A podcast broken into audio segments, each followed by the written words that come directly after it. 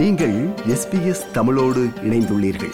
SBS dot com dot AU forward slash Tamil எனும் இணையத்தின் மூலம் மேலும் பல சிறப்பான நிகழ்ச்சிகளை நீங்கள் கேட்கலாம். பல்லாயிரக்கணக்கான புகலிட கோரிக்கையாளர்கள் நிரந்தர குடியுரிமை பெறுவதை எளிதாக்கும் லேபர் கட்சியின் முடிவு மீதான விமர்சனங்களுக்கு மத்தியில் நாட்டின் வடக்கு பகுதியில் ஆபரேஷன் சவரின் பார்டர்ஸ் தளபதியின் உத்தரவின் பேரில் கண்காணிப்பு நடவடிக்கைகள் அதிகரிக்கப்பட்டுள்ளதாக பாதுகாப்புத்துறை கூறுகிறது. Commander rear admiral Justin Jones விடுத்த கோரிக்கையை தொடர்ந்து கடல் மற்றும் ஆகாய வழி கண்காணிப்பு அதிகரிக்கப்பட்டுள்ளது என்று பாதுகாப்பு படையின் துணைத் தலைவர் deputy chief of defence force vice admiral David Johnson அண்மைய செனட் குழு விசாரணையில் தெரிவித்தார். இந்த விசாரணையின் போது எதிர்க்கட்சி செனட்டர் சைமன் பெர்மிஹானுடன் நடந்த கருத்து பரிமாற்றத்தில் வைஸ் அட்மிரல் டேவிட் ஜான்சன் நிலைமையை விளக்கினார். ஆனால் கண்காணிப்பு நடவடிக்கைகள் அதிகரிக்கப்பட்டதற்கான காரணங்களை விவரிக்க மறுத்துவிட்டார் I won't specify the nature of the surge because it is uh, responding to the circumstance that the Commander of Sovereign Borders has asked us for, but it is of the nature of additional aircraft surveillance, uh, additional ships that are patrolling in our northern waters. When did you receive the request from uh, the Commander of Operation Sovereign Borders? We have been, uh, the surge has been put in place in the last few weeks.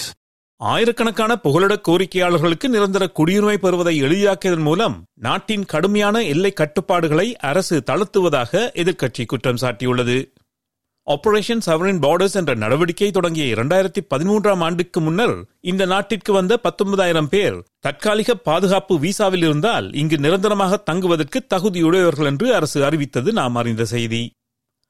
அனுமதியின்றி படகுகள் மூலம் புகலிட கோரிக்கையாளர்கள் இங்கு வருவதுதான் பாதுகாப்பு நடவடிக்கைகள் அதிகரிக்கப்பட்டதற்கான காரணம் என்று எதிர்க்கட்சியின் உள்துறை செய்தி தொடர்பாளர் கரன் அண்ட்ரூஸ் குற்றம் சுமத்தினார். The government was warned about the impacts of changes to the policy of Operation Sovereign Borders, but they have gone ahead and they have made changes which have left us vulnerable here in Australia.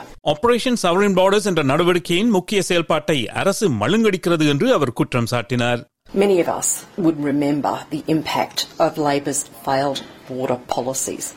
The boat arrivals, the people dying at sea, the visions of people being plucked out of the water. No one wants to see that happen again. ஆனால் எதிர்க்கட்சியின் கருத்துக்களை பிரதமர் Anthony Albanese நிராகரித்தார் And this government will be tough on borders without being weak on humanity. And that's the position that we took to the election, and that's the position Member Bowman. that we're implementing.